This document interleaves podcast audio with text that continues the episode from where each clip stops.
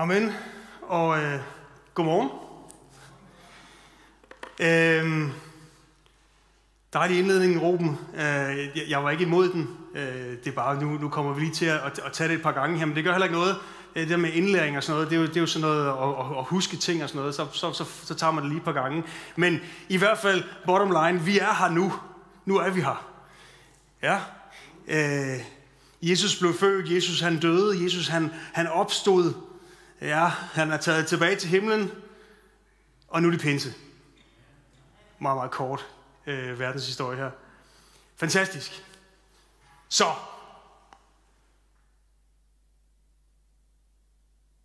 Kan I høre noget? Kan I mærke noget?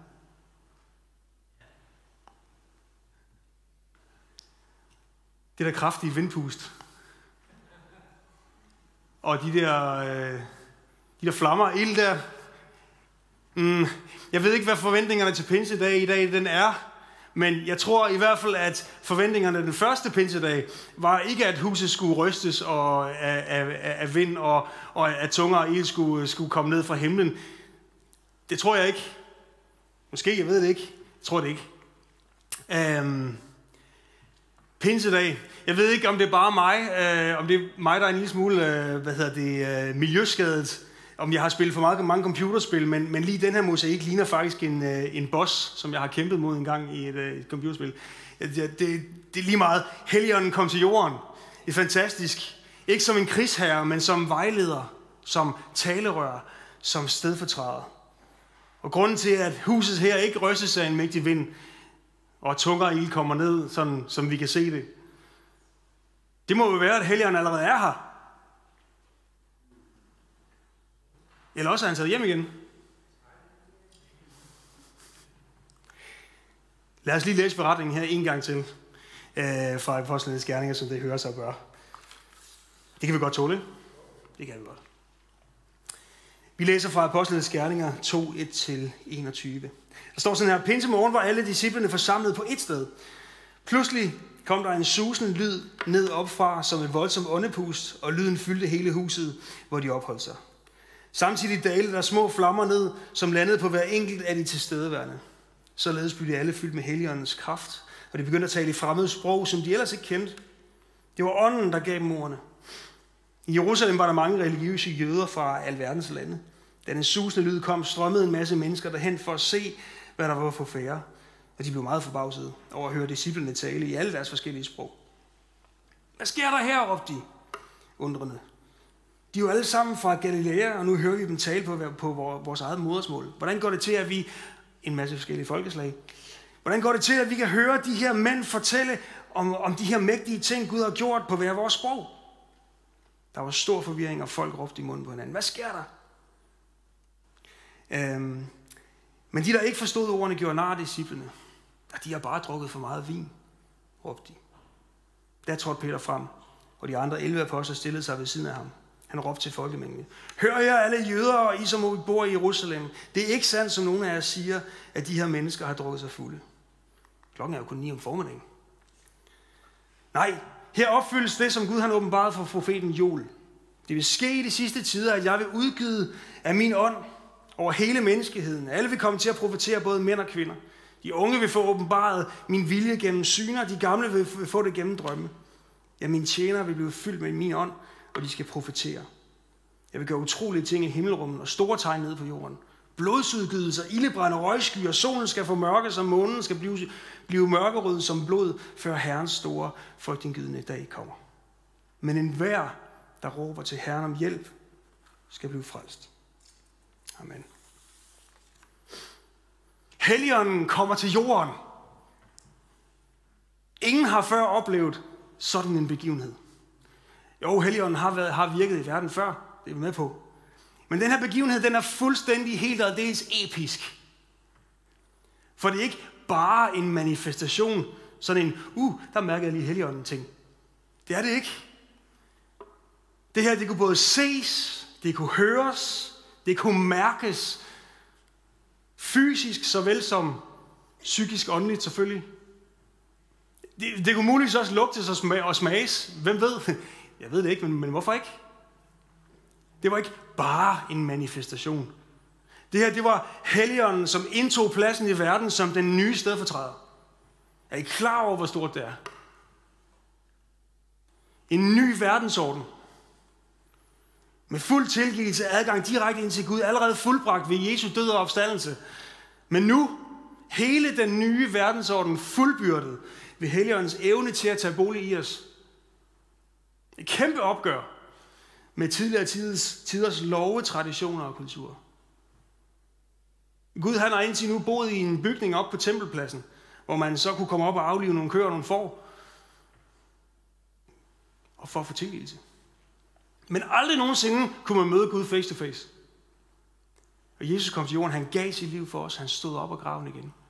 Hvilket var det centrale og allergørende i den her nye verdensorden. Men han kunne jo kun være et sted ad gangen. Han siger selv i Johannes 16:7, at det er bedst, at han går bort, for ellers så vil Helligånden ikke komme. Der blev, det blev fuldstændig skåret ind til benen, det her. Direkte adgang, vaske fuldstændig ren, uden bongotrummer og blodstænk. Og med den levende Guds ånd boende i dig. Kan det blive meget bedre? Nej, det kan det faktisk ikke. Apostlenes gerning her, måske skulle hellere have heddet øh, Helligåndens gerninger igennem apostlene. Bogen, bogen er fyldt med, hvad Helligånden gør. Pinsedag er vild, og den står på skuldrene af hele historiens fylde. Det er her, kirken blev født, og i øvrigt tillykke med fødselsdagen. Vi mangler lige nogle flag, der står i det udenfor. Men nogle gange i livet, og i forhold til verden omkring os, måske endda i kirkelivet, kan man sådan lidt komme til at tænke, hvad, så Helligånden hjem igen? Hvad skete der? Hvor blev miraklerne af? Vi hører om dem, men, men ser vi dem? Sker der noget, når vi beder? Eller har de ret, dem der, som siger, at tjenester og nådegaverne kun var på Bibelens tid, og, og nu er vi jo givet Bibelen som den eneste rettestore? Eller er det bare apostlenes skærninger 2.19, vi gennemlever lige nu, med blodsudgivelser og ildebrændende røgskyer? Tilgiv mig min provokation, men er det ikke et problem, hvis helbredelserne, hvis profetien, hele karismatikken, hvis alt det, der udbliver, er det ikke et problem? Er det ikke meningen, vi skal opleve mere af det, som vi læser om i evangelierne og i apostlenes gerninger? Jeg tror, det er. Og nu, og nu skal jeg også, nu skal jeg også være sød, fordi det udbliver jo heller ikke. Vi ser det jo. Øhm, og pinsedag var også særlig det var jo selve eventet, hvor helgeren tog bolig på jorden. I os. Men tog han egentlig hjem igen? Og her der svarer vi selvfølgelig nej, selvfølgelig gør han ikke det. Men lad os da lige for god ordens skyld kigge lidt på det. Øhm, pinseberetningen her, det er, det er nok ikke en, en direkte øjenvidenberetning, som sådan er forfatteren selv. Men det er rimelig sikkert fortalt til forfatterne, enten af apostlerne eller af folk, som var med.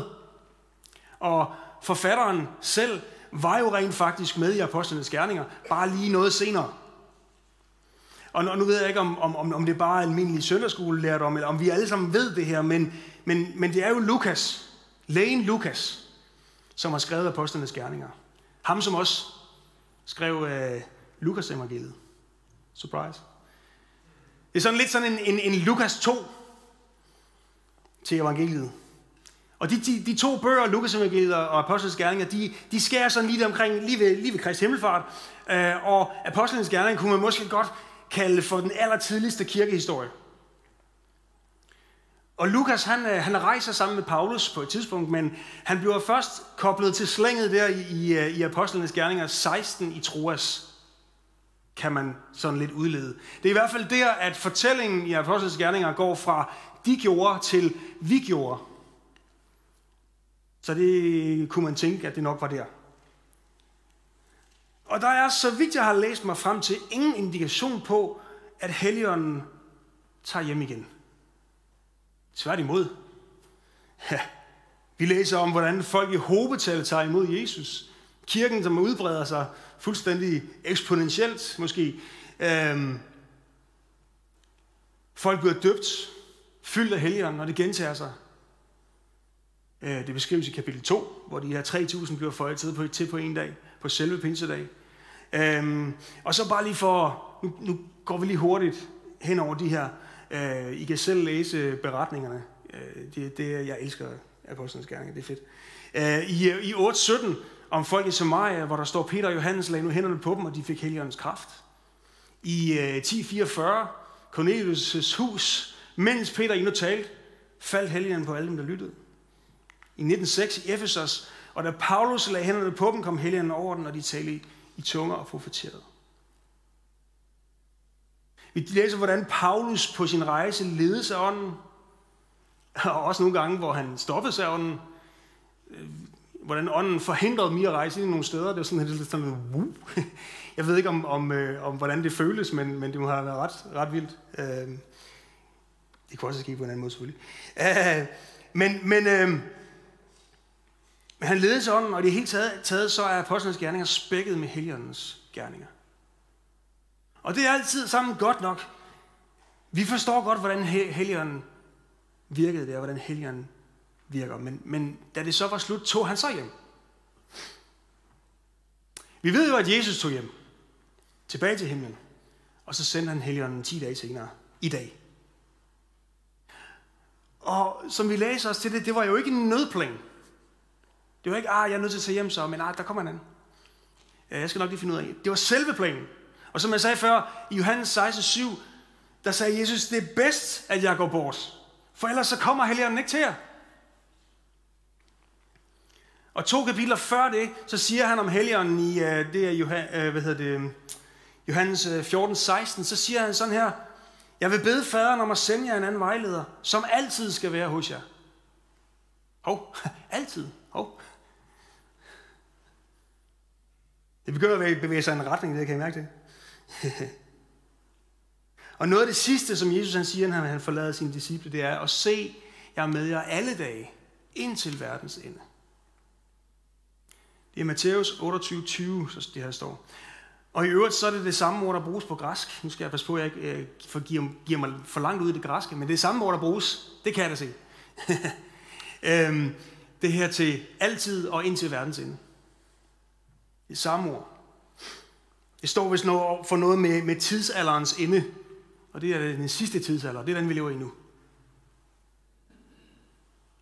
Så han er her stadigvæk. Man kan sige, hvordan kan Jesus være hos sine disciple altid, når han er i færd med at tage hjem til sin far i himlen?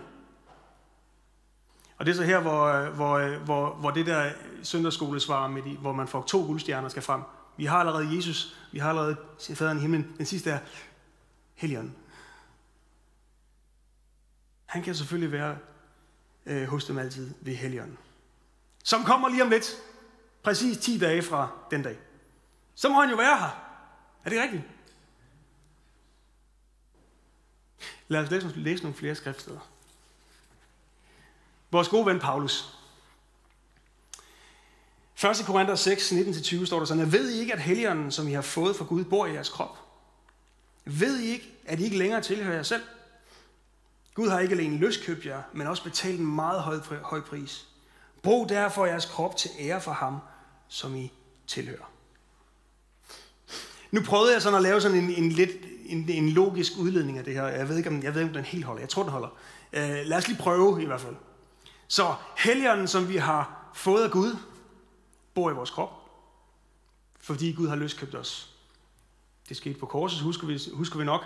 Dermed den høje pris, Guds egen søn. Altså tilhører vi ikke længere os selv. Der har vi træenigheden lige der. Det giver ikke mening at fjerne helligånden fra den lignelse, eller fra den, fra den ligning. Så hvis ikke helligånden er på jorden mere, så bor han ikke i os længere. Hvordan kan vi så stole på, at vi tilhører Gud? Og hvis ikke vi kan stole på, at vi tilhører Gud, så giver det slet ikke nogen mening. Så falder det helt fra hinanden. Ergo, så må helligånden nødvendigvis være her.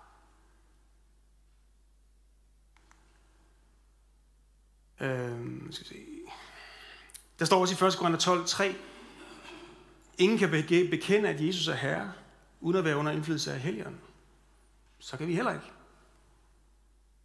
Så ud fra ordet, ud fra personlige vidnesbyrd, så tænker jeg godt, at vi kan stole på, at Helligånden stadigvæk er til stede i verden. Vores grundlæggende tro vil simpelthen ikke give mening. Det vil slet ikke være muligt at tro på Jesus uden Helligånden. Og nu har jeg ikke gennemgået kirkehistorien, som jo bragte os mange sære traditioner, men hvis vi tror, at Bibelen er Guds ord, så er der ikke noget der, der tyder på, at Helligånden skulle have været taget hjem igen. Ergo må Guds ånd have taget bolig i de kristne. Og hvad betyder det så? Så lukker vi, lukker vi op for alt det gode, fordi det betyder, Galaterne 5, 22-23, det Helligånden frembringer i os er kærlighed, glæde og fred, tålmodighed og hjælpsomhed, godhed og troskab, nænsomhed og selvbeherskelse. Ingen lov forbyder den slags ting. Udmærket. Paulus han skriver til, øh, til Galaterne 3, 3, 2, 3, 2 3, der skriver han, Sig mig engang, modtog I helgeren, fordi I var gode til at overholde de jødiske love? Eller var det, fordi I greb om budskabet i tro? Er I virkelig så tåbelige? I begyndte jeres kristenliv så godt i åndens kraft. Vil I nu forsøge at fuldføre det ved jeres egne anstrengelser? Paulus er rasende. Så det var ikke, ikke med egen anstrengelse, men i tro. Det lyder som noget, vi har hørt før. 2. Korinther 3, 17. Jesus har sendt Helligånden, og hvor hans ånd er, der er der frihed.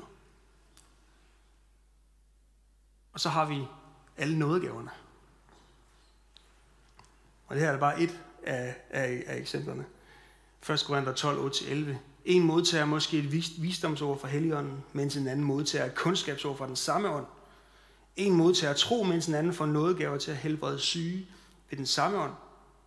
En får kraft til at gøre under, mens andre får inspiration til at tale profetisk, til at bedømme ånderne, til forskellige slags tungetale eller til at udlægge en tungetale. Men det er den samme Helligånd, der giver kraften og inspirationen til alle disse ting. Og det er ham, der bestemmer, hvilke nådegaver den enkelte får. Nå, det var mange skriftsteder. Men når først vi ved troen er sikre på, at Helligånden bor i os, så er det her jo bare noget af det, der, til, noget af det som er tilgængeligt for os. Vi er frie. Det er givet os ved tro, ikke fordi vi er gode eller dygtige. Helligånden frembringer alle de her gode egenskaber i os med tiden, forhåbentlig. Og alle har en nådegave, som er bestemt for menighedens opbyggelse og til frelse for alle mennesker. Er det vildt? Jeg synes, det er vildt. og jeg har ikke engang nævnt lægemodellen og kærlighedsbuddet nu. Det gjorde jeg så lige. Men kom hinanden i forkøbet med at vise kærlighed, siger Paulus. Helligånden bestemmer, hvilke gaver vi får, og ikke om vi får gaver, for det gør vi. Så hvis altid alt det her det betyder noget for os som kristne, så må det vel også afspejle sig her i menigheden. Så må vi jo se det. En menighed, hvor vi elsker hinanden, hvor vi ser gaverne i funktion, hvor vi tjener hinanden, hvor åndens frugt dagligt vokser i os. Hvor læmet med de mange lemmer, rigtig mange lemmer, fungerer.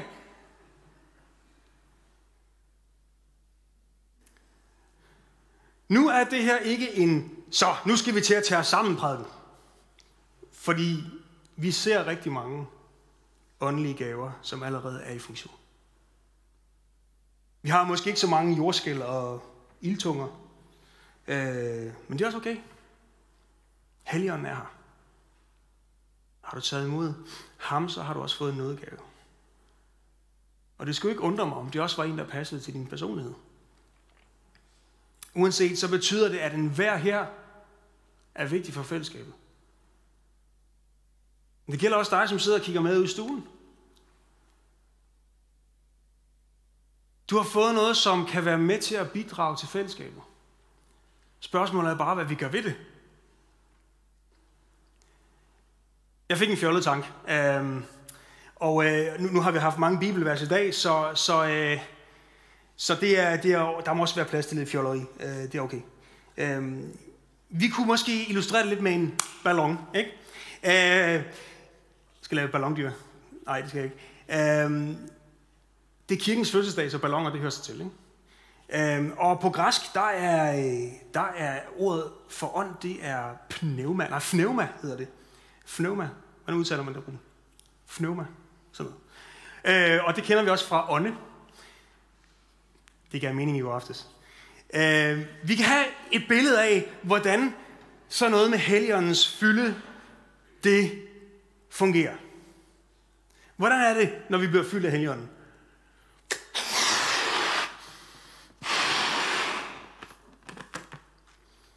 Jeg ved ikke, om det er sådan. Vi fylder af og så går vi igennem hverdagen, og så siger det bare... Nå, så må vi lige tilbage igen næste søndag, så skal vi lige have lidt mere fnøvme her. Og vi kommer tilbage i hverdagen.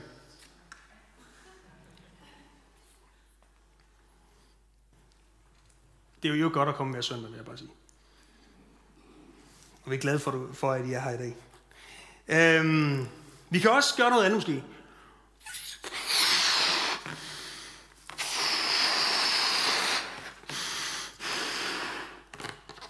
Samuel sidder allerede fra dernede. Vi binder lige en knude.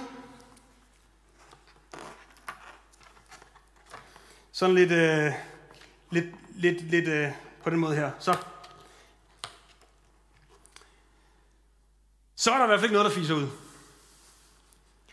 Jeg ved ikke, øh, har I nogensinde set sådan en ballon her efter fem dage?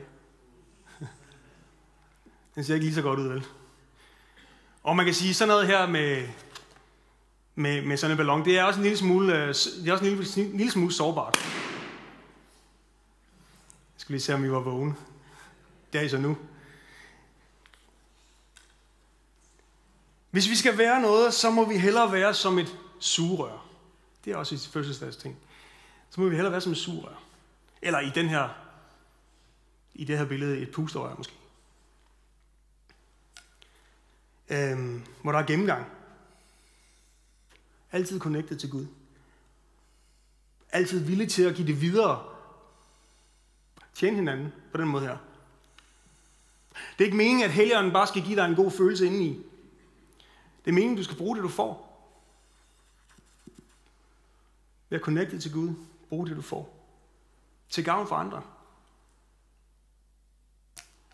Vær at sur, et surrør, ikke en ballon. Det er måske lidt fjollet, men vi ser nok måske kun stadigvæk toppen af isbjerget her i menigheden, men jeg tror, vi kommer til at se ting her, som vi ikke havde regnet med, at vi skulle se. Kald det vækst, eller, eller lad være med at kalde det vækst, så kald det mennesker, der møder Jesus så. Men vi er nødt til at starte med at have styr på hjemmefronten. Vi er nødt til at åndens frugt må være synlig hos os. Vi må lade helligånden gøre det arbejde i os. Vi må have kærlighed til hinanden. Vi må se gaverne i funktion. Helligånden er her jo.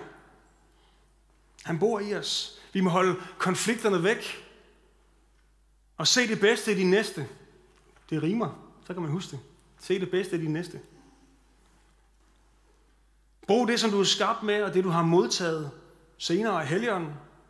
Ikke til egen vinding, men til din næstes opbyggelse. Jeg tror, hvis vi har styr på hjemmefronten, så bliver det også et ret sted at være. Det bliver tydeligt, at vi har noget at tilbyde, som verden ikke har. Og så må vi bruge tid på Gud. Jeg bad engang Gud om at dele sit hjerte med mig, og så svarede han, har du tid til det? Og det måtte jeg jo så erkende, at det havde jeg faktisk ikke. Og så tog jeg på retræte. Og så levede jeg lykkeligt til mine dage siden. Nej, øh, det er en daglig disciplin, det der. Lovsang, I må gerne komme op. Øhm, Joel Bagnall, han, øh, han var herover for et, for et par uger siden til Next In. Øh, og han talte om at skabe en maven i livet. Skabe plads i livet. Øh, sørg for at have balance. Stå på egne ben. Hvis Guds ånd og kraft er dit højre ben, så må dit personlige liv og din dagligdag være dit venstre. Og når der er balance, så kan du gå og bevæge dig fremad. Ellers så bliver det bare en lille smule skævt. Og det holder ikke. Det bliver sårbart. Nå, det var mange ting. Pointen er, Helligånden er en mægtig kraft, som stadig er til stede på jorden i dag. Guds sted for, stedfortræder, og han bor i hjerterne på de kristne. Og hvis vi virkelig tror på det, så må, så må det, så må det Helligånden virker i os også være synligt. I vores liv, i vores interaktion med andre mennesker. Og det gælder jo både i privaten som i fællesskabet. Og jeg tror, vi vil opleve, at det bliver bare enormt tiltrækkende for mennesker. I den perfekte verden, der vil det fungere i en ubesværet balance, men vi lever ikke i en perfekt verden. Så det er en konstant øvelse. Og det jeg tænkte her, det var, at vi, jeg synes, vi skal bruge lidt tid sammen nu. Vi har jo lige øh, logisk udledt, at, øh, at helgeren er her. Så, så hvad venter vi på? Lad os da søge ham. Lad os da gøre brug af det, som er givet os. Lad os høre, hvad han har at sige. Jeg tænker, at vi skal bruge noget tid på nu her, øh, igennem lovsangen, som, som, øh, som spiller, spiller nu her, som vi skal synge lovsangen sammen. Så lyt efter, mærk efter. Er du døbt med Helligånden, så har du Helligånden. Så er han i dig. Vær frimodig. Og øh, imens lovsangen her spiller, så vil vi også sige farvel til jer ude på stream. Øh, ha' en god søndag. Øh, og så herinde, jamen lad os, lad os handle på det, som vi bliver mindet om at være frimodige. Om det er et ord, om det er en gerning, om det er et kram, om det er en forsoning, om det er forbøn. Jeg skal ikke kunne sige det. Det synes jeg, vi skal lade Helligånden om.